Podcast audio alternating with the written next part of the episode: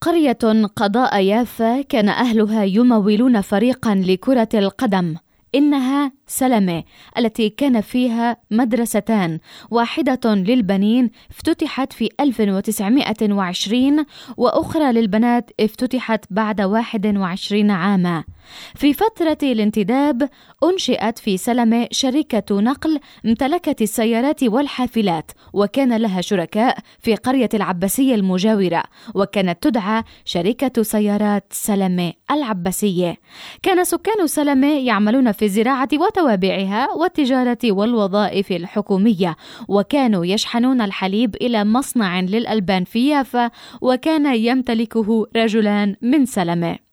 كان هناك خمسة مقاه فيها وكانت تعرف باسم مالكيها مقهى محمد الحوتري وأبو عصبة وشعبان الناجي والعربيد.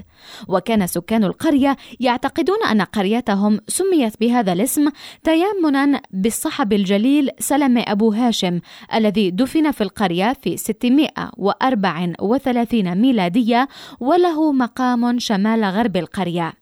في سنة 1596 كانت سلمة قرية تحسب على أنها ناحية الرملة وأنها تتبع لواء غزة وأن عدد سكانها 94 نسمة وكانت تدفع الضرائب بالقمح والشعير وما يستفاد منه من الماعز وخلايا النحل.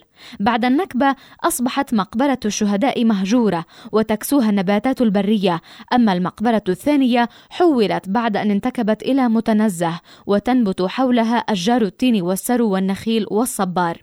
في فترة الانتداب كانت سلمة مقسمة إلى أحياء وكانت المنازل أول أمرها مبنية قرب بعضها بعضا. وتتجمع منازل كل عائلة حول حوش واسع ذي مدخل مشترك إلى أن بدأت نكبتها في أول عام 1947 بعد صدور قرار تقسيم فلسطين بخمسة أيام لشبكة أجيال أسيل دوزدار.